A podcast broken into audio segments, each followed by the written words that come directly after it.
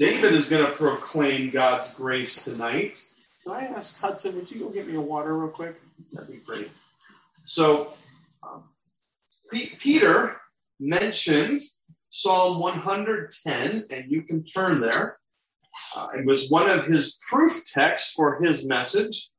And as I was thinking and meditating on that, I thought, you know, I'd like to go back to Psalm one hundred ten. It just, there's so many tie-ins to this psalm from what we've studied recently. Certainly Peter um, mentioning it in his message and um, the promise of Jesus coming and, and reigning, and the whole idea of sitting at the right hand with authority and power.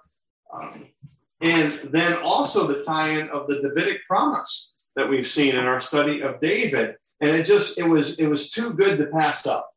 Uh, so we're going to look at a study. Uh, this isn't a long psalm, so we might even get done a little bit early. That's okay to do once in a while.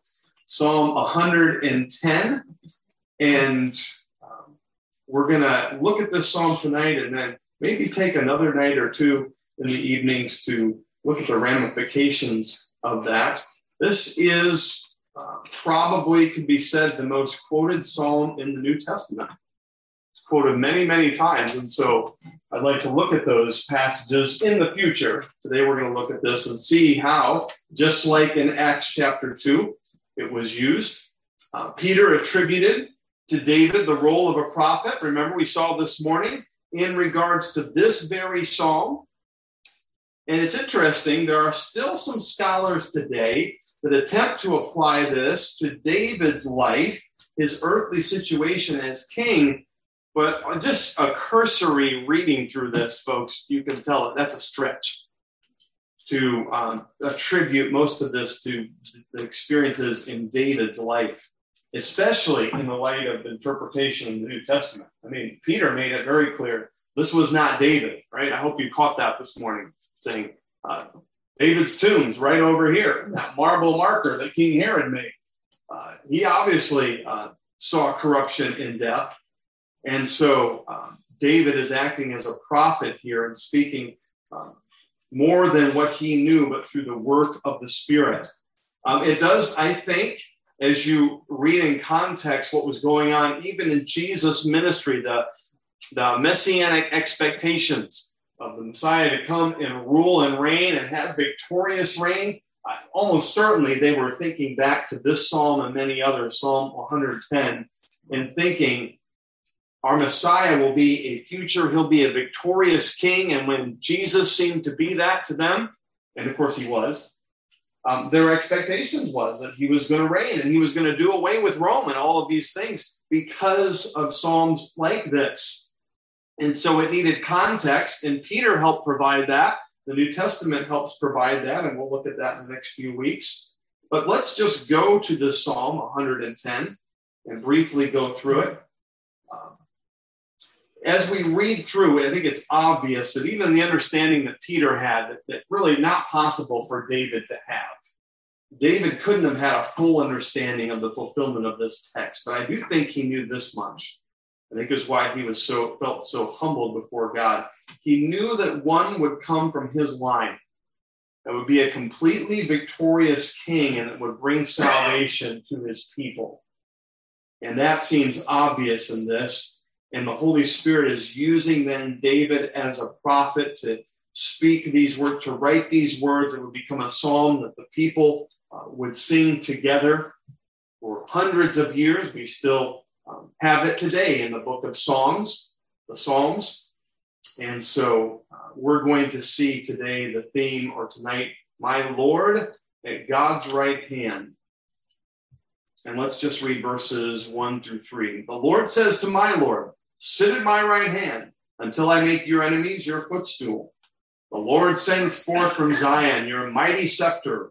Rule in the midst of your enemies. Your people will offer themselves freely on the day of your power in holy garments from the womb of the morning. There's some different interpretation or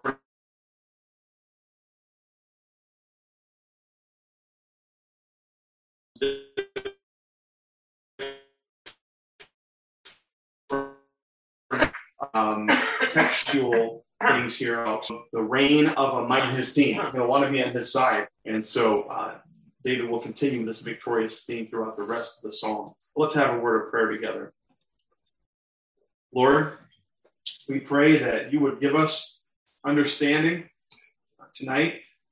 This psalm that was so influential in the life of, of, of your nation and your people, and so many expectations from this psalm that Jesus himself had to clarify certain mixed interpretations. Peter and the others, and Paul, the writer of Hebrews, and others would all clarify the prophecy in this psalm. But at the end, let us help, help us understand tonight that this, in a brief picture, gives us, again, tremendous hope that in the midst of all the wickedness and the animosity and the opposition that we face in this world today, that we serve the King, the victorious one, the one who is your king, that you have chosen as king to rule over us. And that, Father, we, he will come in return, and he will provide this glorious victory that your people have looked forward to for thousands of years. So help us as we go through this brief psalm tonight to also be encouraged, to remain steadfast, that we would also want to be on this side of this glorious, powerful King.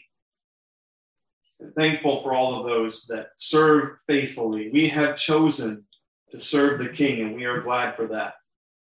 We look forward to the day when he is vindicated throughout the whole world.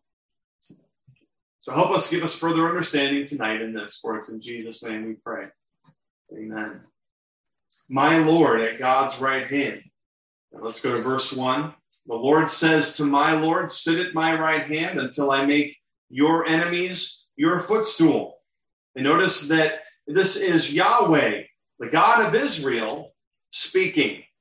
He is the one who is Lord. Yahweh says to David, is calling him my Lord. And we, we discussed this. Peter helped us understand this, but just in case uh, we're still a little fuzzy on this, Uh, David is saying there is one, even though he is the high king, he is the one that's ruler of all.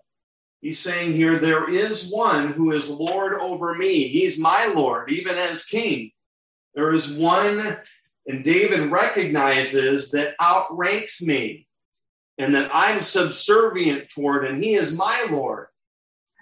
And so David is saying, Yahweh, the God of Israel, is saying to my Lord, the one who's over me, you sit at my right hand. He is giving this greater king who's greater than David. King Yahweh has chosen as his human representative to rule and reign. Remember when he says, sit at my right hand, that is a position of power and authority that only God can have. And so this Lord that David's talking about is certainly a powerful Lord indeed. He would have to be deity in order to have this kind of authority. Um, and God, the God of Israel, has given this one, his chosen king, all authority, all power. And there will be one day at the end of verse one, until I make your enemies your footstool, where this king will act. And all of his opposition and foes will be destroyed, and all will recognize him as victorious. Now, we saw in this morning's message a uh, initial fulfillment of that in Jesus' ascension. Um, he is at the right hand. He does have that authority. He is our king.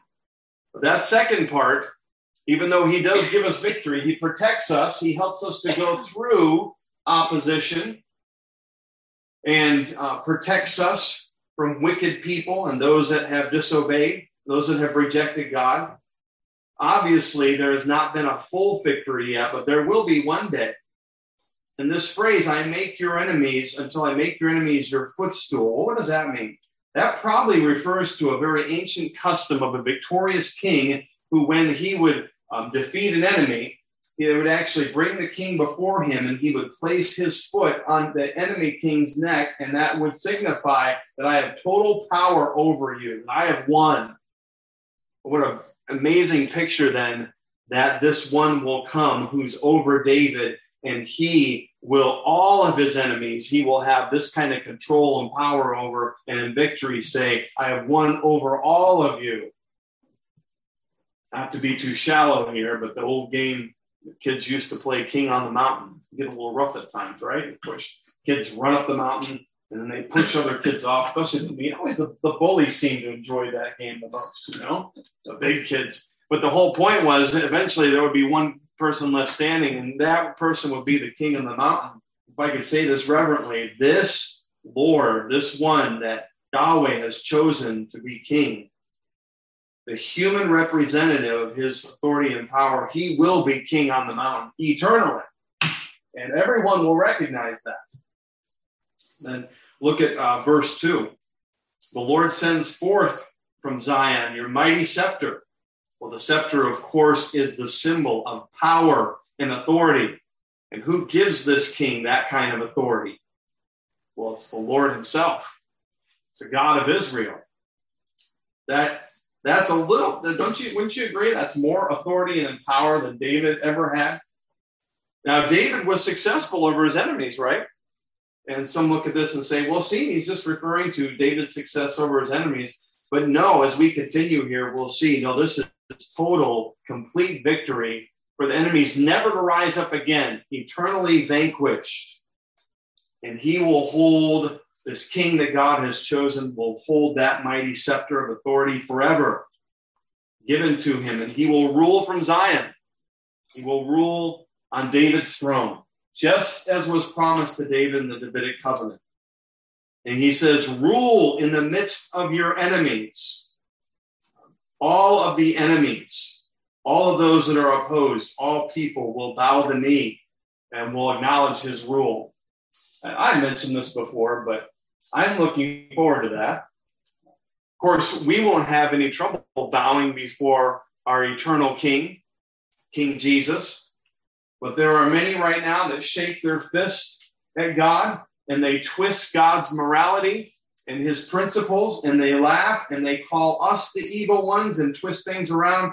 And folks, I, I hope this doesn't sound too uh, vitriolic or, or bitter, but I'm looking forward to seeing certain politicians and kings and leaders of nations bow the knee before the eternal King, this one who is my Lord, as David says here. And all the enemies, all the opposition will recognize his authority and bow before him. Well, with that kind of success record, you're going to attract a lot of people to your side. And that's what verse three is about, even though we have, um, there are some things, the way that they're phrased in the Hebrew are a little hard to um, translate, but we could still get the basic uh, idea of what's going on here. And that is that when people, your people, those that um, God has called to himself, your people will offer themselves freely, verse three. They will want to be on, and they will give themselves freely over for service, and commit themselves saying, I want to be, I want to fight with that king. I want to be on his team. I want to be a part of his kingdom, and I'm ready. And um, your, so let's look at this verse three. Your people will offer themselves freely, not holding back, saying, I want to be, I want to help this eternal king who's going to be victorious. I want to be on his side. I want to be serving alongside of him, and I'll gladly offer my services. I'll give my whole life to him. Isn't that a picture of what a servant of Jesus Christ should be? Recognizing who he is and his character and his power and majesty, and saying, I want to serve him with joy. I don't I, I hold nothing back, freely. I want to give my all to him. On the day of your power, or you could translate that as well, on the day you lead your forces. As you're going, as this mighty king, God has given him all authority and power, as he gets ready to battle the enemy, all of those that are God's people say, let me go with you. I want to serve. I want to, I want to be a part of this grand, this glorious day. And it says here, in holy garments, or and interestingly, another way to translate the Hebrew is on the holy mountains. And it seems the best way just to understand this is um, the, the, the, mag, uh, the majestic um, view and the beauty of the mountains, that the garments of the armies of this king will be majestic. They'll be holy. They'll be awe-inspiring. That makes sense? Um, and it will be a wonderful thing to see this king come with his forces. And these folks that have said, I want to be, I want to be a part of that army. I want to serve him faithfully. And then it says even more interesting here, from the womb of the morning is what the E S V says. Well, that is, that is really interesting translation of that. Basically, the idea, it's a little, um, what's the word I'm trying to think of here? Well, it's a little hard to understand, but basically this picture here, the womb of the morning, has the idea of the dawn. When does the dew come? Because in the next verse, the next phrase, it says, the dew of your youth will be yours. The dew comes in the morning. So this seems to be the picture of when dawn comes. And in the darkness that has been a part of our world for so long, in the darkness that we are experiencing right now, folks, the dawn is coming. And the dew of your youth will be yours. When Jesus returns in his power and might, it will be a glorious thing, and we'll want to have a part of it. What does that mean? The dew of your youth will be yours. That seems to have the idea, I think, best the eternal vigor of youth. In other words, that those armies that are coming along uh, with this grand king, this majestic, all-powerful king, will have eternal um, youthfulness. And I think it also refers to the king as well, that he will never become old or decrepit, and those that follow him will never. Well, folks, do we have any sort of picture? This is a little obscure. That's the word I was looking for, even though we can understand basically because of the Hebrew wording here. But do we have a picture in the New Testament of Jesus' return and with armies that are ready to serve him and ready to go to battle? Now, it's a quick, it's a quick victory, right? The king does it all, basically. But still, this picture here, it seems best to include ourselves in this one day as we're raptured, or as uh, we during the day of the Lord, that time of judgment, we come and we return with Jesus uh, ready uh, to, to uh, battle, and the eternal youth will be in our resurrected bodies, and Jesus will be in his. And we'll never have to worry about getting old or getting hurt again. And this, this, then this picture is of us serving faithfully our leader, our king, and Jesus having eternal victory, complete victory. So here we have the picture. God's king will rule victoriously in the first part of the psalm. But then he changes focus here. God's king will serve as priest eternally as well. Verse four, the Lord has sworn and will not change his mind. The, the picture here is the Lord has given an oath.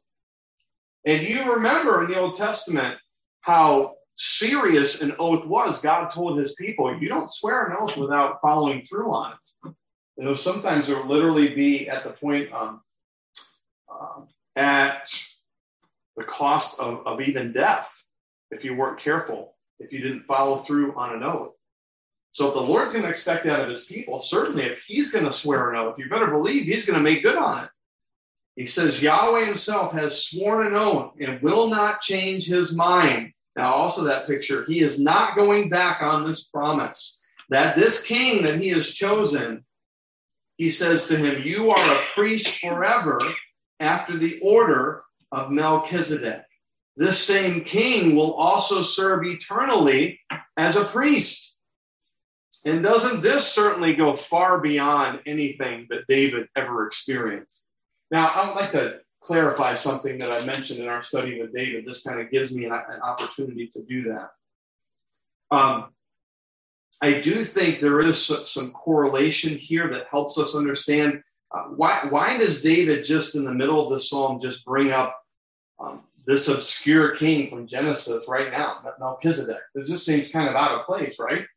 And talking about um, this victorious king, but he's also going to be a priest, and he's not going to be of the order of the Levitical order under Aaron, but he's going to be, he's going to circumvent that entirely. He's going to be of the order of Melchizedek. It seems kind of random just to throw that in there.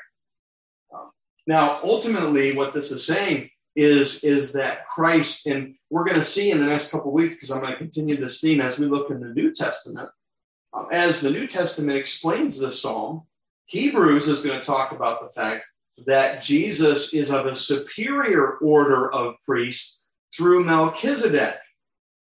Uh, Melchizedek, remember, we talked about this with David, is the king in Genesis that was both king and priest, although we don't have any evidence of him being a prophet, so be careful there. But then, remember I mentioned that it seems best, remember David is functioning, it seems, and I think um, this interpretation is accurate, is that David is being allowed to take part. He's wearing the linen ephod when they go in and bring the ark into Jerusalem. I think from my study and what I can tell of uh, David in offering these sacrifices, he certainly had the help of the priest, but I think David was involved in this as well. So David was somehow allowed by God to have enjoy some of these functions of the priesthood. But remember when I said that, I do want to be careful that I'm not misunderstood. Uh, don't misunderstand that I'm saying that David was actually a priest. I want to be careful and back up from that. If I, if I in any way indicated that, um, I didn't mean to. Uh, David may have had some of the functionality. He may have, the Lord may have privileged him to be able to do some of these things, but I don't think in any way we should think of David as a priest. I think that goes too far, because Melchizedek was a prophet, or not, not a prophet, a king and a priest. David was a king, and we found out from Peter this morning, David was a prophet. I don't think I would call David a priest, even though God uh, blessed him with some of these privileges. And I do believe that as he went to thank the Lord for the Davidic covenant, it says that he went in. I think there's a good chance that he went in before God in the temple in a way that was a privilege only of the high priest, but God allowed David to do that. And remember that I said, how, how then could David have those privileges? And I think one explanation that makes sense of that is that, remember, Melchizedek was the king of Salem. Well, that eventually became Jerusalem. And when David conquered Jerusalem, I think there was an understanding that he also was able to have some of these privileges of the priest, not that he was a priest. And that, that kind of feeds into my whole point here. Um, my summary of this is that there's only in the end the person that this psalm is is pointing to, the ultimate fulfillment. There will only be one person in the history of the world for all eternity that's prophet, priest, and king. It's not David, and it's not Melchizedek. But I do think that David is a picture of this one that will come, a messianic picture. And um, so it makes sense to me that David is weaving in this theme. How will this uh, person that will come, this king that will come from his line, it makes sense if he is already, in a sense, um, looking looked as as the um, uh, the replacement of Melchizedek, that there's already a tie-in with David there. And so that one from his line, you would expect it would make sense that that person then would be able to be prophet, priest, and king because of David's connection with Melchizedek. Even though David's not prophet, priest, and king, all of this ties together, and the Lord is weaving these things together for the one that will ultimately fulfill this. So I think David will have that in mind as well, not that to be just randomly pulled Melchizedek out of, out of nowhere. But there is a tie-in in his understanding to the privileges God has given him. So this king will rule victoriously, but will also serve as priest eternally. And then finally, God's king will conquer as a mighty warrior. The Lord is at your right hand, verse five, and he will shatter kings on the day of his wrath. He will execute judgment among the nations, filling them with corpses. And this is obviously a very vivid picture of victory, right? He will shatter chiefs over the wide earth.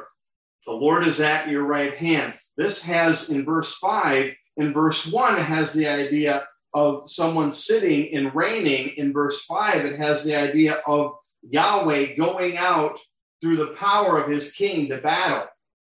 And so Yahweh has sent um, from his right hand the king that will defeat all kings, and not just defeat, will decimate all enemies, shatter kings on the day of his wrath, the day of his wrath, the day of the Lord. Okay? If this is the wrath of the king, and he's tying that to the day of the Lord, then it's God's wrath. It's the king that is delivering God's wrath to his enemies. He will execute judgment, again, among the nations, and this vivid picture here of total decimation of his enemies over the whole wide earth. And then this interesting last verse, he will drink from the brook by the way, and therefore he will lift up his head. It almost seems that if this king gets tired and he has to get some refreshment, and then he will continue and be victorious. But uh, really the picture here of certain victory, probably um, that's not the best way to think of that. This is probably a celebratory drink that is talking about here, that he will be victorious and he, they will celebrate by drinking and refreshments together, and he will be lifted up as king overall. Now, back to the whole point of this. Could this really be just about David? And obviously, from what we learned from Peter this morning and from reading through this, no, this, this has far greater implications than anything. David can't fulfill this psalm. David's a prophet. But there will be one that will come, and that one is Jesus. Peter showed us that today, and Jesus would fulfill this. The beginning of the fulfillment of this and some of the other promises was at Pentecost after his death and resurrection, and one day Jesus will return full victory as prophet, priest, and king, and we will bow before him, and those of us who are on his team, folks, will rejoice. Wouldn't it be wonderful in the midst of, of the awfulness of the wrath of the coming judgment? That will be awful. But to have our prophet, priest, and king, our Lord, we say with David, he's my Lord. He's my Lord, Jesus Christ, will come back and will bring righteousness. And we won't have to deal with any of these issues anymore where people can't even understand what gender they are. Um, and um, where all these things are, are celebrated, uh, just, you know, even, even corporations, even restaurants that we've enjoyed uh, eating at probably multiple times are all getting on the bandwagon with um, these different things, L G B T and, and the community and, and publishing things. And it's just so grievous. It's like, I can't even eat at this particular place anymore because of what they're supporting and all of this. It's just overwhelming sometimes. But folks, remember, there is one that's going to come, and it's been prophesied. He's been prophesied all the way back in the Old Testament. We can count on it. He will return and make everything right, and all will bow before him, and he will rule. I hope it's soon. In the meantime, let's proclaim our King, our Lord, and pray that people will trust in him. As Peter said this morning, choose um, Christ before, in the midst of this wicked generation. Don't choose the judgment of this wicked generation, but choose Christ and forgiveness of sins. And let's proclaim that. In confidence, Lord, he's, or people, he's coming. We know that. So let's let's praise, let, let's proclaim him and, ta- and, and let our community know of the forgiveness of sins that we have through Jesus and victory that we have through him. Father, thank you for your word. This short psalm, but obviously one that has so impacted so many of the writers in the New Testament, and we'll see that in the next few weeks. But the reminder that Jesus is the fulfillment of this psalm. As David looked forward to his coming, we look back to his first coming, looking forward to his second coming and the victory that will take place But help us in the midst of that to stay faithful, committed, and serving you faithfully. Lord, help us to have the joy that's described in verse three. Offer ourselves freely, without strings attached. Lord, use me, and energize because we know that he's returning. And help us to be faithful until he does return. And this we ask in Jesus' name that we pray. Amen.